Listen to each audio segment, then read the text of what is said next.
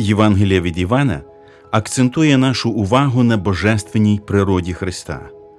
Вчення про божественність Христа є невід'ємною частиною Євангелії, яку ми покликані проголошувати по цілому світі.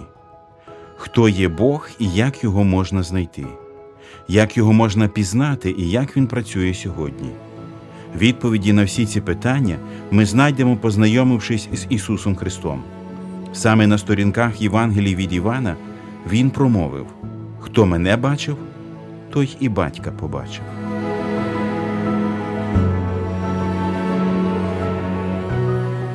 Ви слухаєте подкаст Вивчаємо Біблію разом.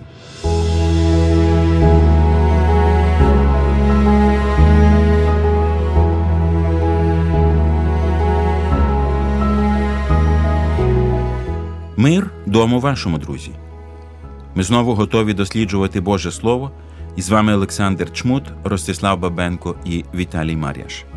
Ми знаходимося в 16 розділі Євангелії від Матфія, і це друга частина цієї книги, яка розповідає про останні години життя Христа на землі. Фактично, весь 14, 15 і 16 розділи це велика промова Христа, яку він розпочав після пасхальної вечері і закінчив по дорозі до Гевсиманського саду. Цю тривалу розмову Христос закінчує так званою первосвященицькою молитвою, яка міститься в 17 розділі. А в 18 розділі Христа вже заарештовують. Ми помолимося перед початком сьогоднішнього вивчення. Господи, ми вдячні Тобі за Твоє Слово, яке живить душу.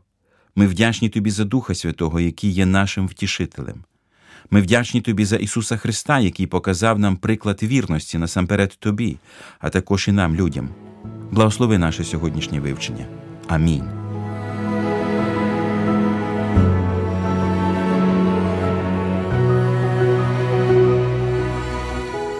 Ми прочитаємо 15 і 16 вірші.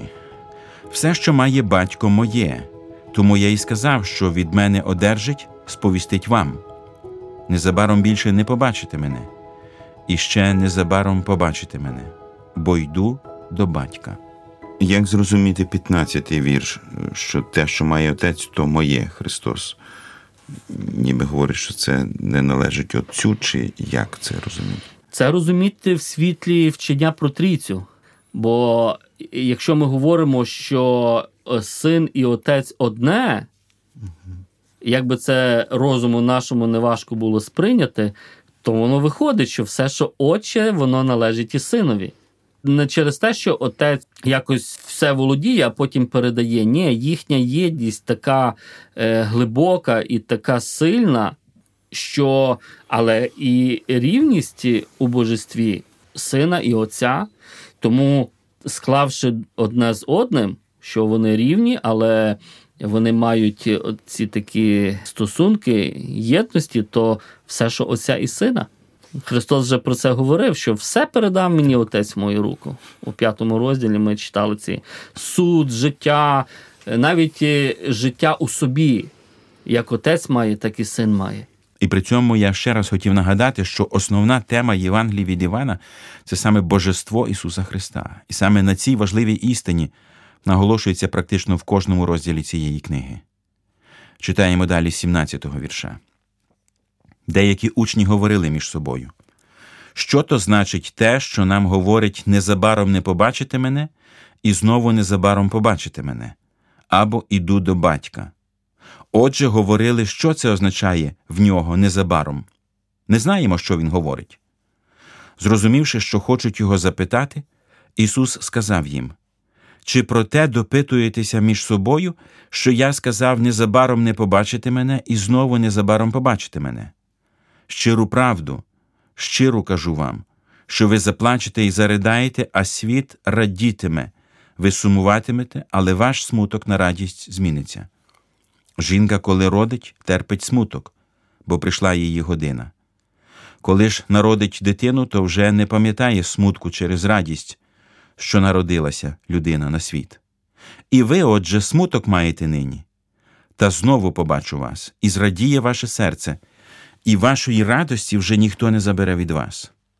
і того дня мене не проситимете нічого. Щиру правду, щиро кажу вам, чого тільки попросите від батька в моє ім'я, дасть вам. З 16 по 22 вірші вся розмова точиться коло слів Ісуса. Незабаром ви мене не побачите, і незабаром ви мене побачите. Власне, учні теж не зовсім зрозуміли, про що говорить Ісус, а згодом Він ще й надає їм образ. Каже, це схоже, наче як жінка, яка народжує. Про що хотів сказати учням Ісус? Він хотів підкреслити, що е, втрата Христа, його смерть надзвичайно болісний досвід для учнів. Він, мабуть, себе порівнює до цієї жінки, що його смерть е, це як жінка страждає, коли народжує, але коли щось відбувається в житті жінки під час народження, з'являється життя на світ, і жінка відразу забуває про всі ті скорботи. Так само і учні, коли відбудеться Воскресіння Христове, вони забудуть і про страждання і смерть Христа, бо побачать його. Тому ці слова найімовірніше, і знов і незабаром побачите. Мабуть, перш за все стосується Воскресіння Христа і Його е, з'явлення учням. І ми бачимо реакцію. Іван навмисне, от е, запам'ятайте ці слова, коли будемо ми розглядати 20-й розділ, де Іван вибірково змальовує зустріч з Воскреслим Христом, відбувається трансформація. Сум Марії Магдалини, невірство Фоми, страх учнів. Після зустрічі з Христом змінюється на радість, на силу, на бажання виконувати місію Христа. Ось е, про це і говориться, що сум обернеться на радість, на силу, коли Христос воскресне. Зараз моя єдина розрада це Євангеліє. Я читаю його щодня і щогодини. Тарас Шевченко.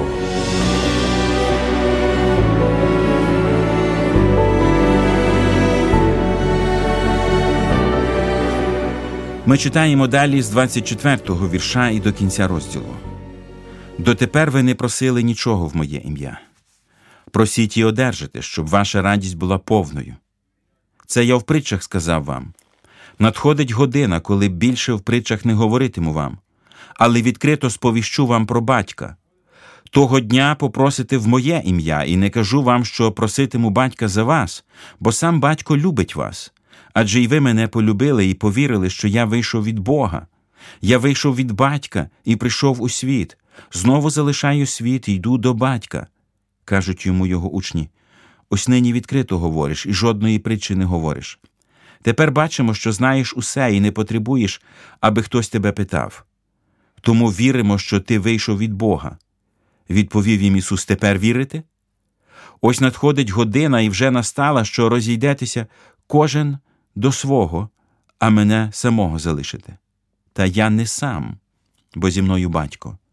Це я сказав вам, щоб у мені ви мали мир. У світі зазнаєте скорботу, але будьте відважні, я переміг світ. В 25-му вірші Христос говорить, що все те, що Він говорив, воно було в притчах, але в Євангелиста Івана ми їх фактично не знаходимо. Дві, щонайменше, це про пастиря і про виноградину. Де ці притчі? Ну тут ніби загадки ми якісь бачили. Матвія Марка там mm-hmm. зрозуміло mm-hmm. тут. Тут можливо е, е, не, не буквально сприймати. Оце все є в притчах, а в переносному значенні, і слово протиставляється, але явно звіщу. Там слово цікаве використовується пересія, це така відверта, ясна, ясне слово, яке тільки друзі можуть дозволити. Чесна, зрозуміла, ясна, ти не можеш протлумачити неоднозначно. То в 25-му вірші, мабуть, Христос говорить не взагалі про притчі, а те, що, можливо, він щось говорив, що сенс був прихований в певному значенні, що не розуміли його слів. А тепер він говорить так, що сміливо і зрозуміло. У 26-му вірші йдеться мова про день, про який саме день говорить Ісус.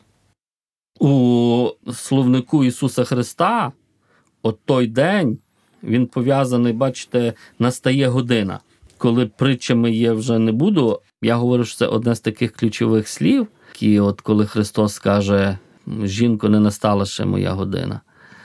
А тепер, е, коли Христос в'їжджав в Єрусалимі, язичники хотіли побачити його, він каже, настала ця година.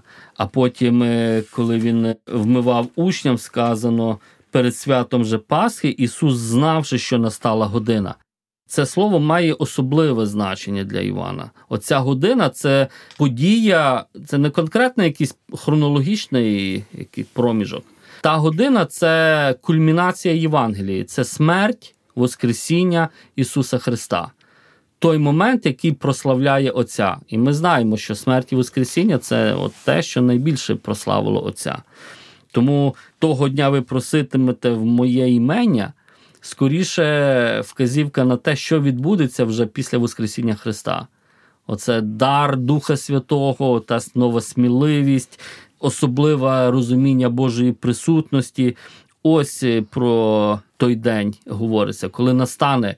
Вказівка на на певні важливі події, які відбудуться, а власне смерть і Воскресіння. І вони потім говорять е, Ісусу, що а ну тепер ми все зрозуміли. Ти вже припинив говорити до нас притчами, тобто ти сказав це все це явно. І 31-му вірші Ісус їм відповідає: тепер віруєте? Тобто, це ну, наче як жарт, сарказм або. Ну, я би застосував не сарказм, я би застосував таку сумну іронію. Христос тільки що їм сказав, що коли Дух Святий прийде, вони тоді зрозуміють. А учні, неначе похабцем, поспішили, сказавши, що ось цей вже час, про який Ісус сказав, от вже наступив. Ось ти тепер говориш відкрито. Ні, Ісус сказав про відкритість, коли буде Воскресіння, коли Дух Святий прийде. А учні знову його не зрозуміли. І тому така іронія. Так, тепер віруєте? Ну, Ісус каже, ну як так говорили, балакали. Ось. І далі Він каже, що ви розпорошитесь. Тобто Він е, говорить про те, що хоч ви і віруєте, але ж ви всі розбіжетесь. Так.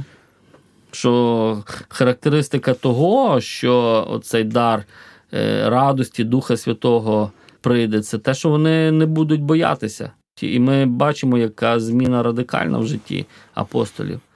Вони розпорошаться, але коли вони налякані, е, будуть у тій горниці у Єрусалимі і прийде Дух Святий, страх зникне. Але це потрібно дочекатися цього. Богу зовсім не потрібні наші роздуми. Йому потрібна наша любов. Філіп Янці.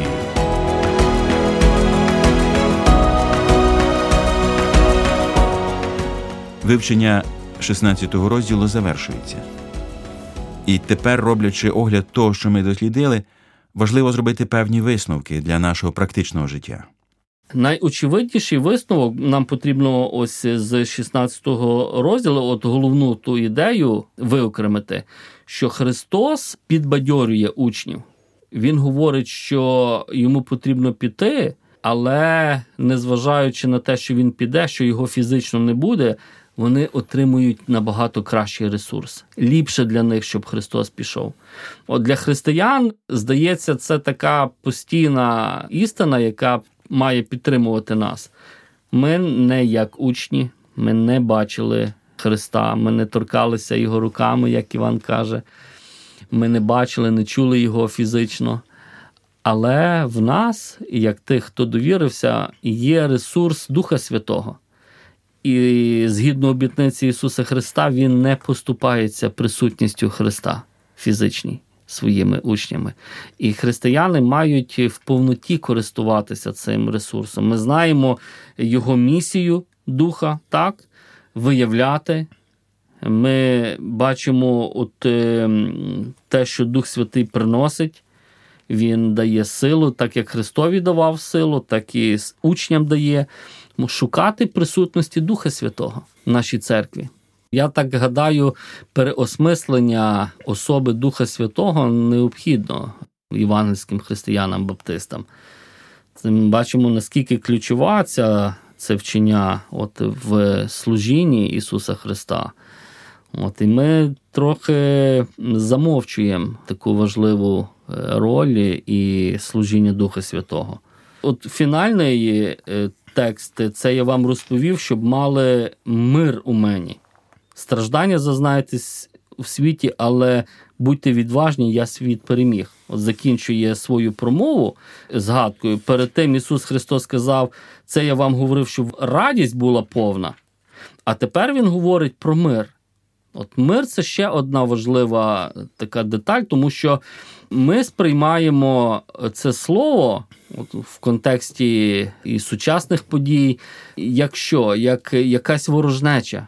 От і присутня якась ворожнеча, яка потребує якогось радикального втручання, примирення двох сторін.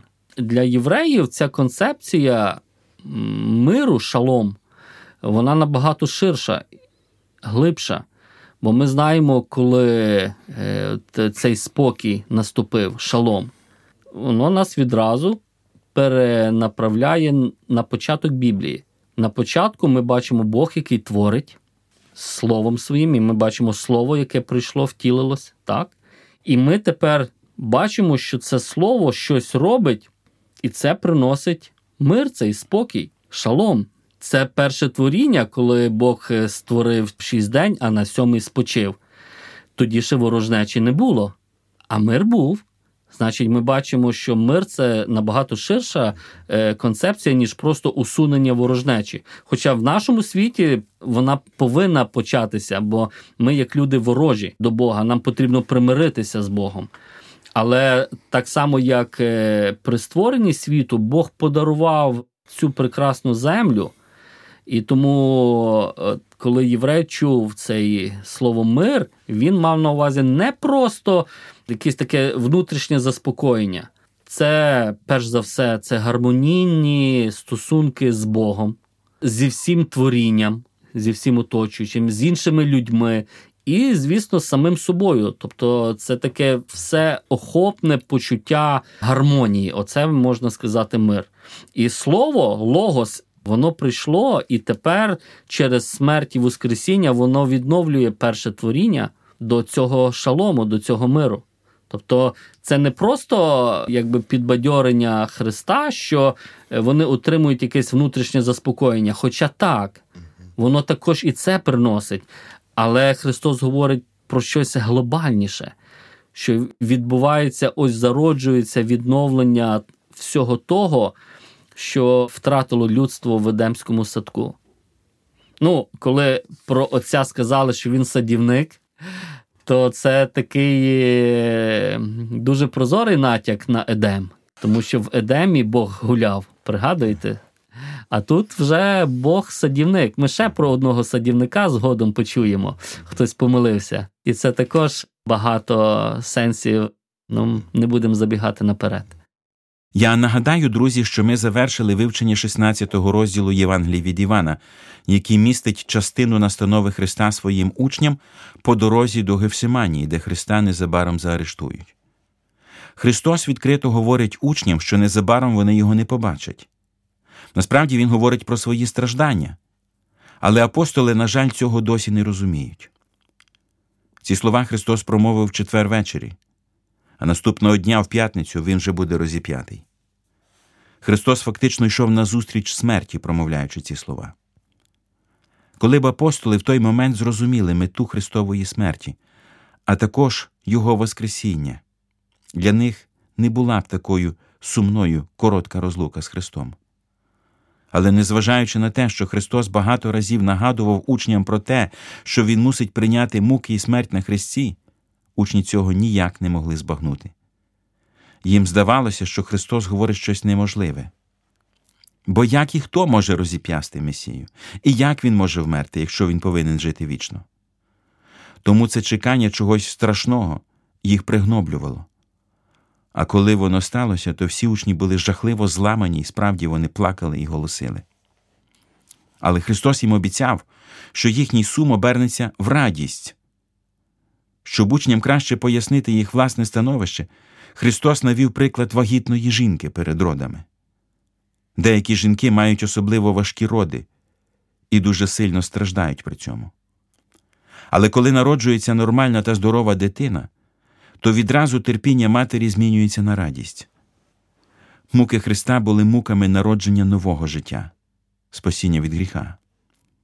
І коли Він воскресне і зустрінеться з ними, а потім, коли на них злине Дух Святий, то їхній радості не буде кінця, і її ніхто не зможе від них забрати.